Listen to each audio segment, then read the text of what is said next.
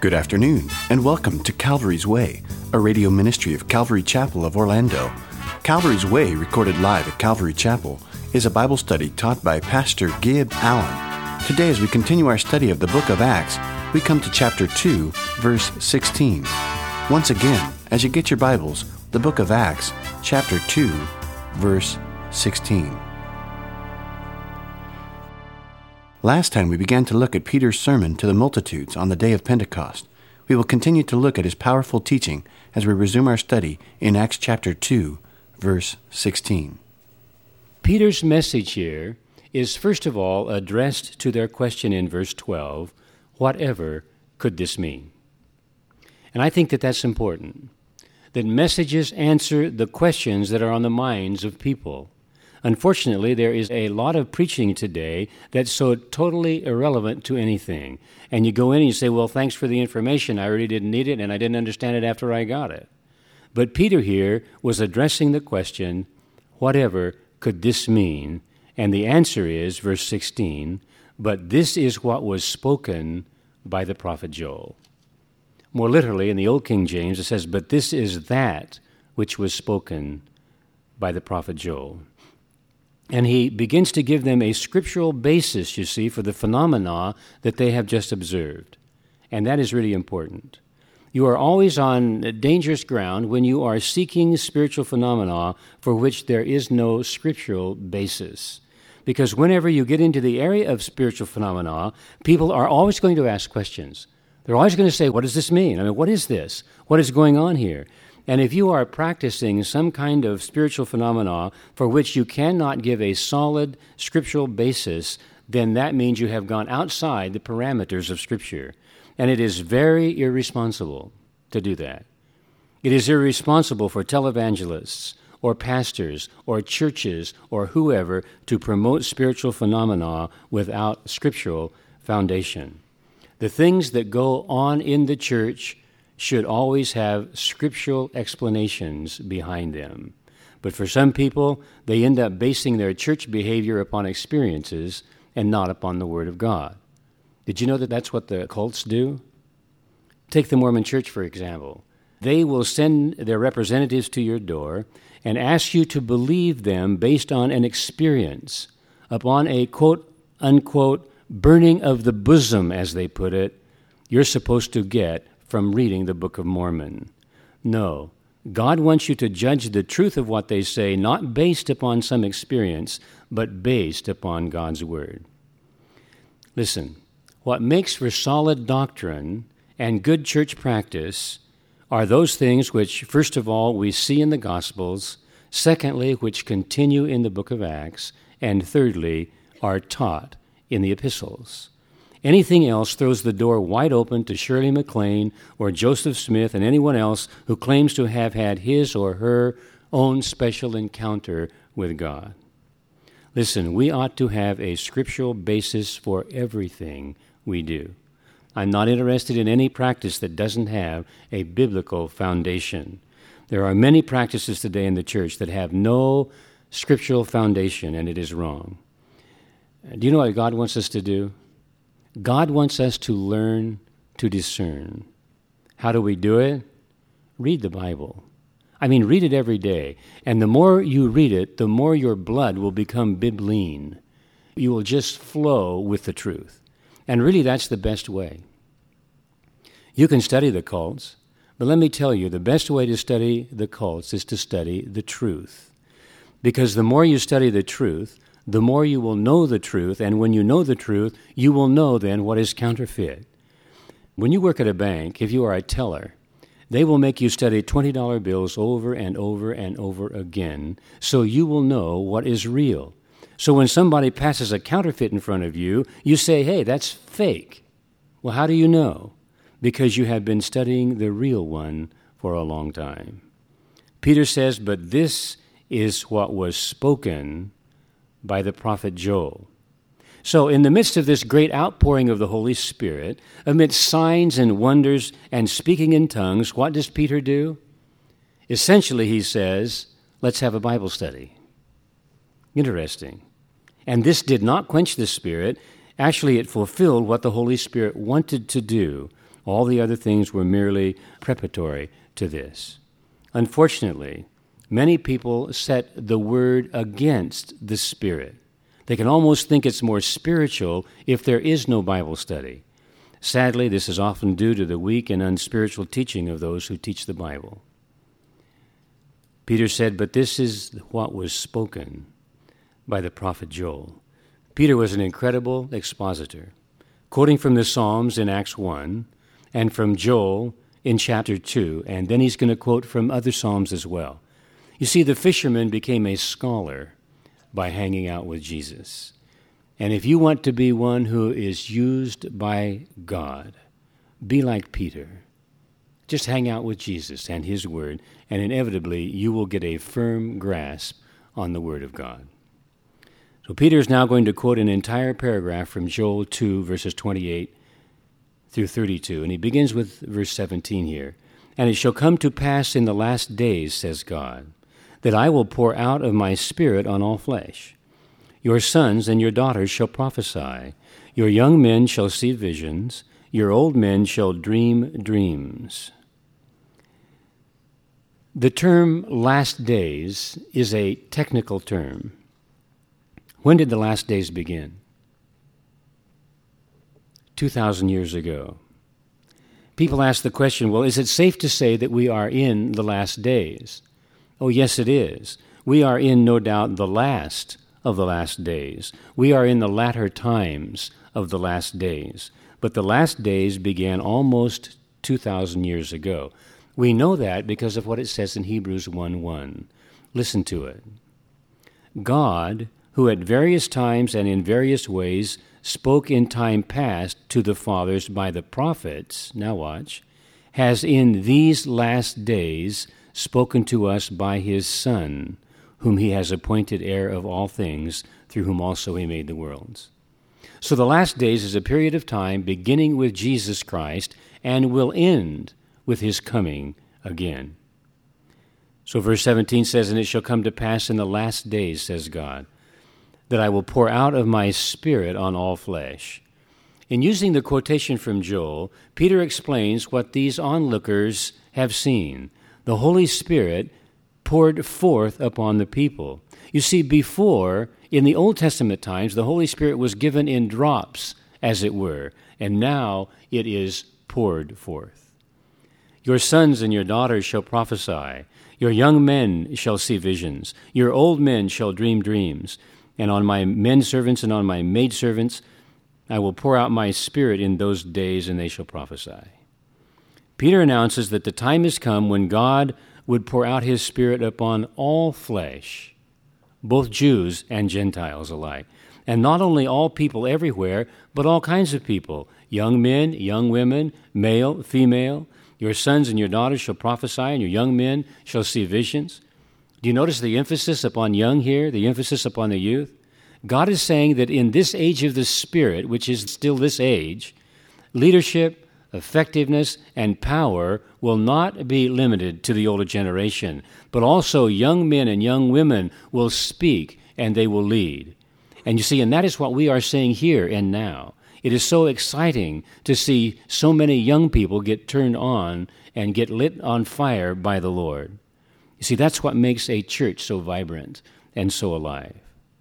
Now notice that in context here, this promise was for the last days, and Joel actually carries it right up to the second coming of Jesus Christ, through the Great Tribulation period into the second coming. Verse 19, "And I will show wonders in heaven above and signs in the earth beneath, blood and fire and vapor of smoke. The sun shall be turned into darkness, and the moon into blood, before the coming of the great and awesome day of the Lord." So, the empowering of the Holy Spirit was not limited to just a short period of church history, but is to continue throughout church history right into the coming again of Jesus Christ, the great and the awesome day of the Lord.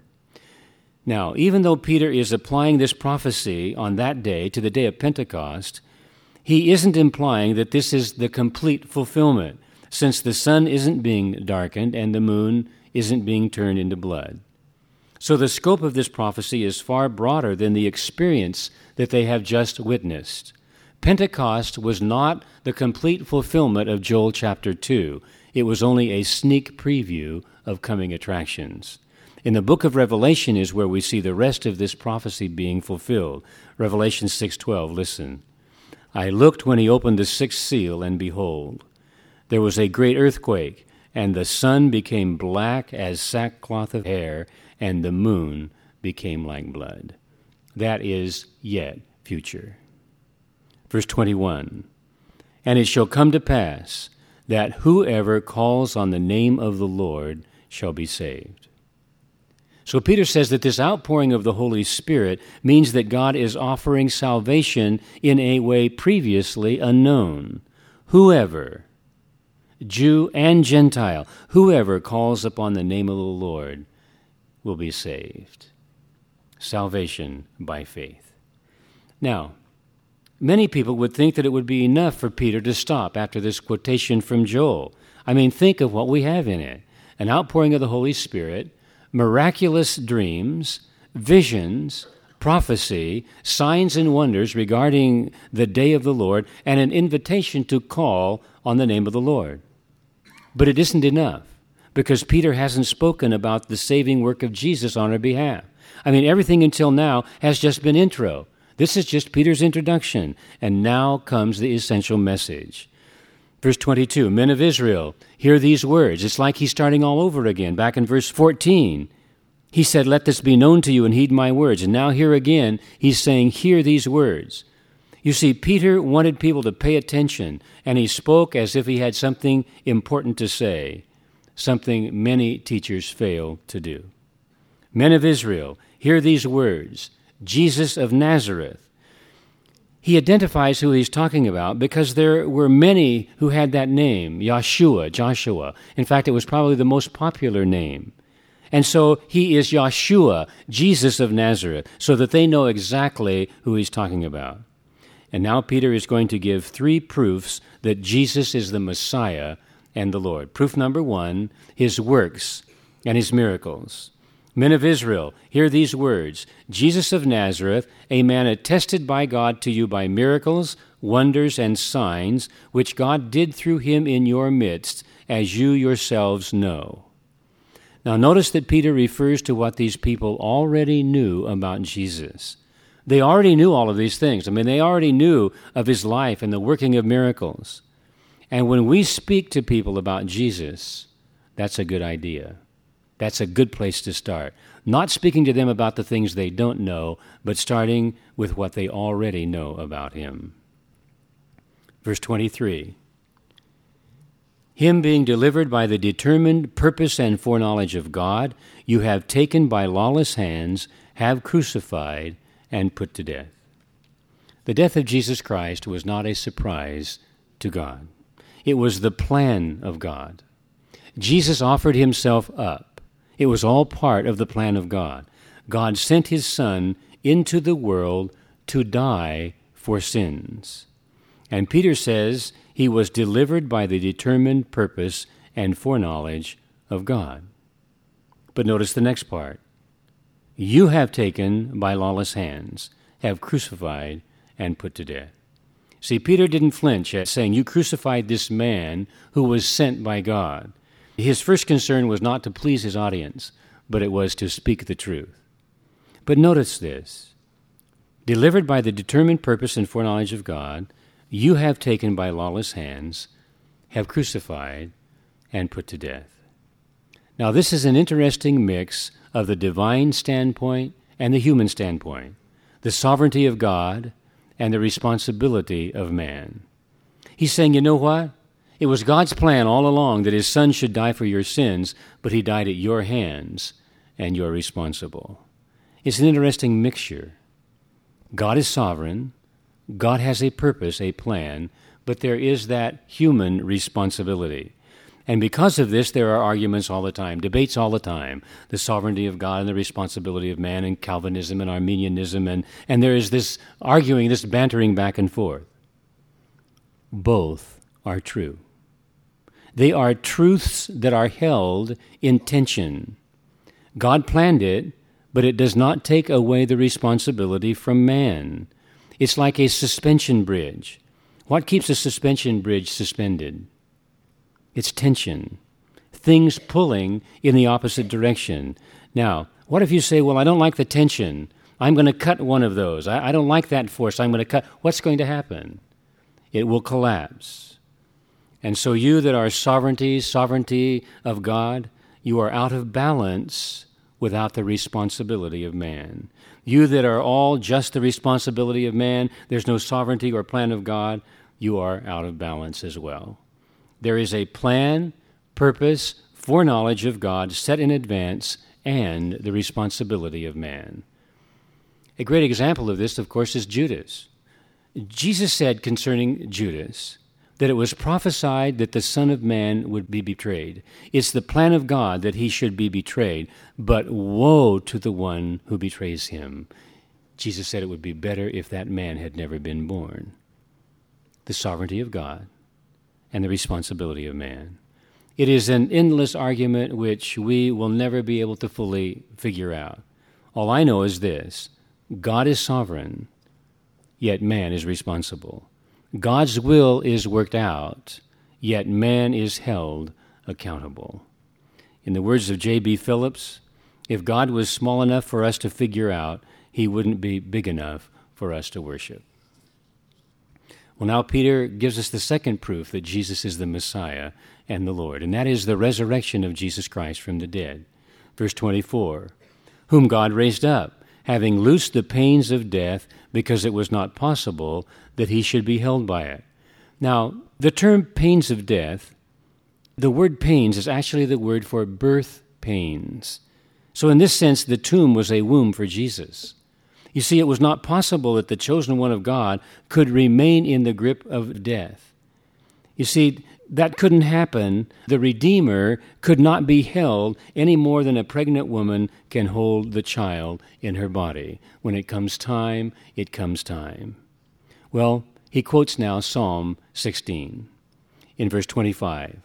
For David says concerning him, I foresaw the Lord always before my face, for he is at my right hand that I may not be shaken. Therefore my heart rejoiced and my tongue was glad. Moreover, my flesh also will rest in hope. For you will not leave my soul in Hades, nor will you allow your Holy One to see corruption. You have made known to me the ways of life. You will make me full of joy in your presence.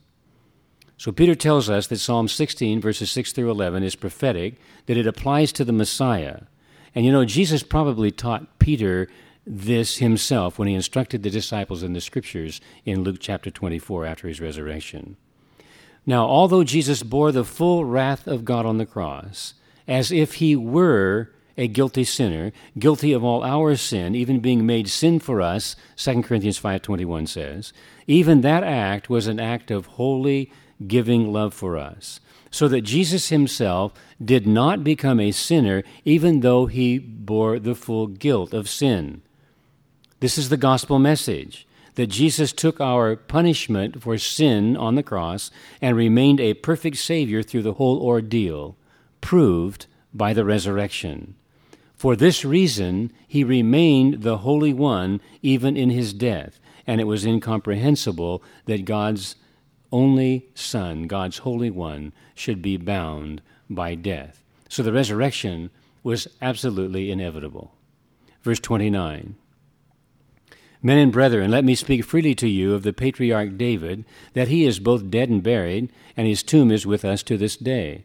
Therefore, being a prophet, and knowing that God had sworn with an oath to him that of the fruit of his body, according to the flesh, he would raise up the Christ to sit on his throne, he, foreseeing this, spoke concerning the resurrection of the Christ, that his soul was not left in Hades, nor did his flesh see corruption. So Peter says, hey guys, look, here's David's tomb. You know David died. You know he's buried. You know that he's here in the grave. David couldn't have been speaking about himself. He had to be speaking about the greater Son of David, the fruit of his body, Jesus Christ, who rose from the dead.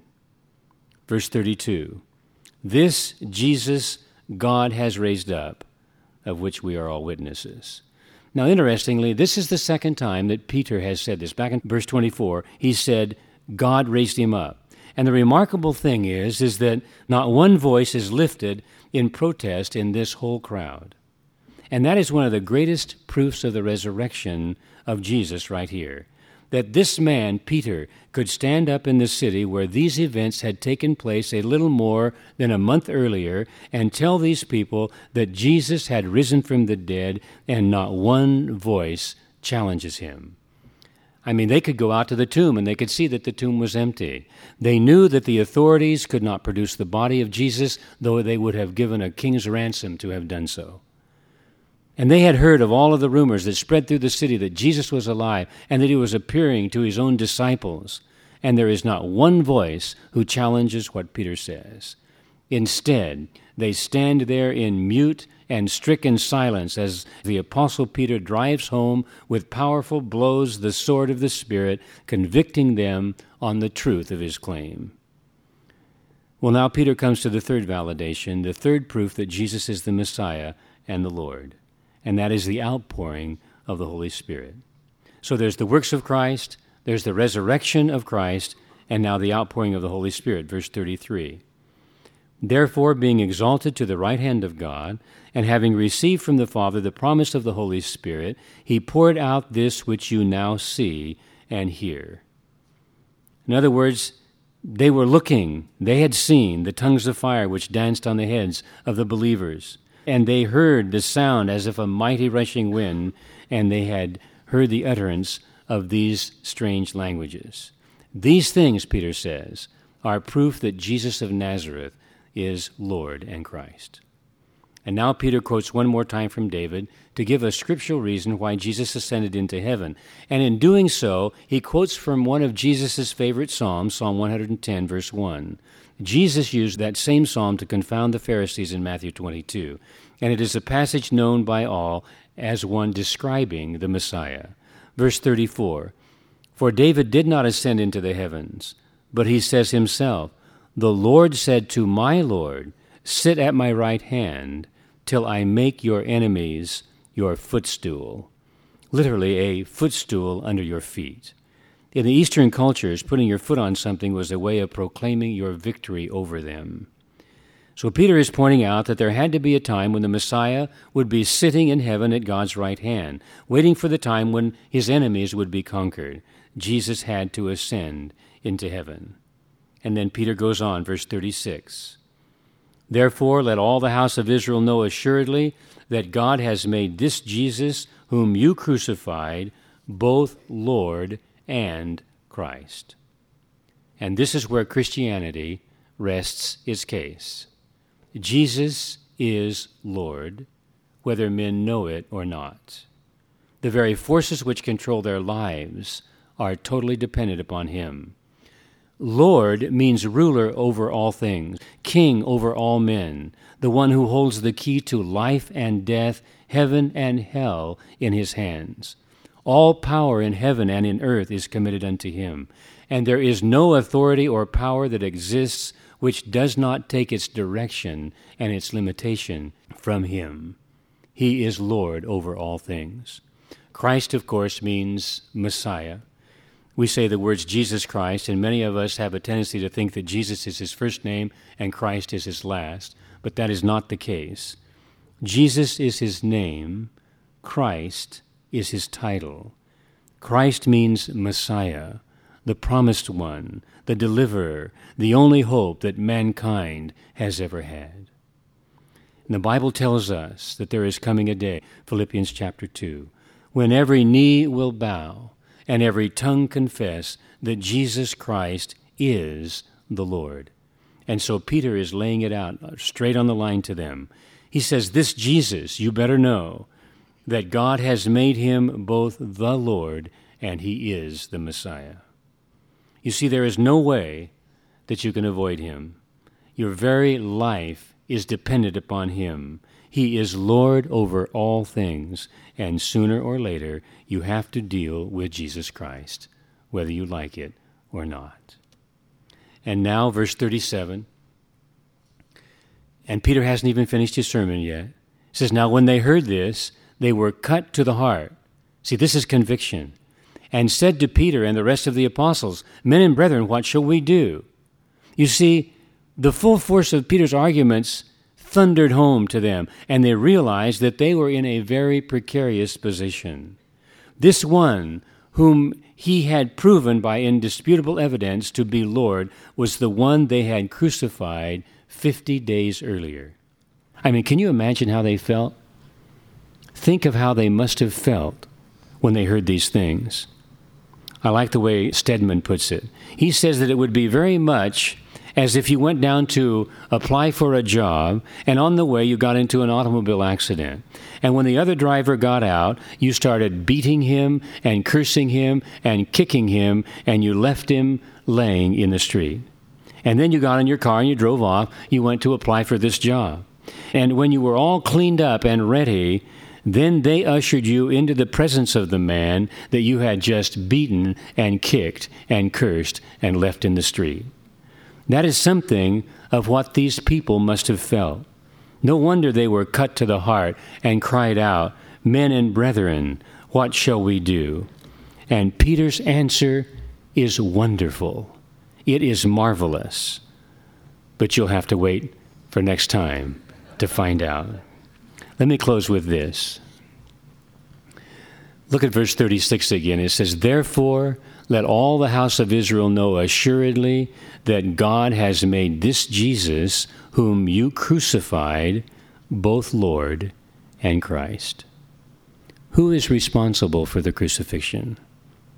Here, Peter is talking to the men of Israel, so some will lay the responsibility at the foot of the Jewish nation. But then Pontius Pilate and the Romans were also in charge of putting him on the cross. After all, Pilate was the one who gave the edict. He gave the order. So some say that the Romans are responsible. Do you know who is responsible? All of us. Your sin and my sin put him on the cross as well. So before we point to some people group or historical figure, we have to put ourselves to blame as well. Out of his great love, he died for our sins. Romans 5:8, But God demonstrates his own love for us in that while we were still sinners, Christ died for us. It wasn't the nails that held him on the cross. It was love. His love for you and his love for me that held him there. Oh, how Jesus loves you. We hope you have enjoyed today's edition of Calvary's Way with Gib Allen. Thanks again for listening, and we do hope you will join us again tomorrow as Pastor Gib teaches and we learn to walk Calvary's Way.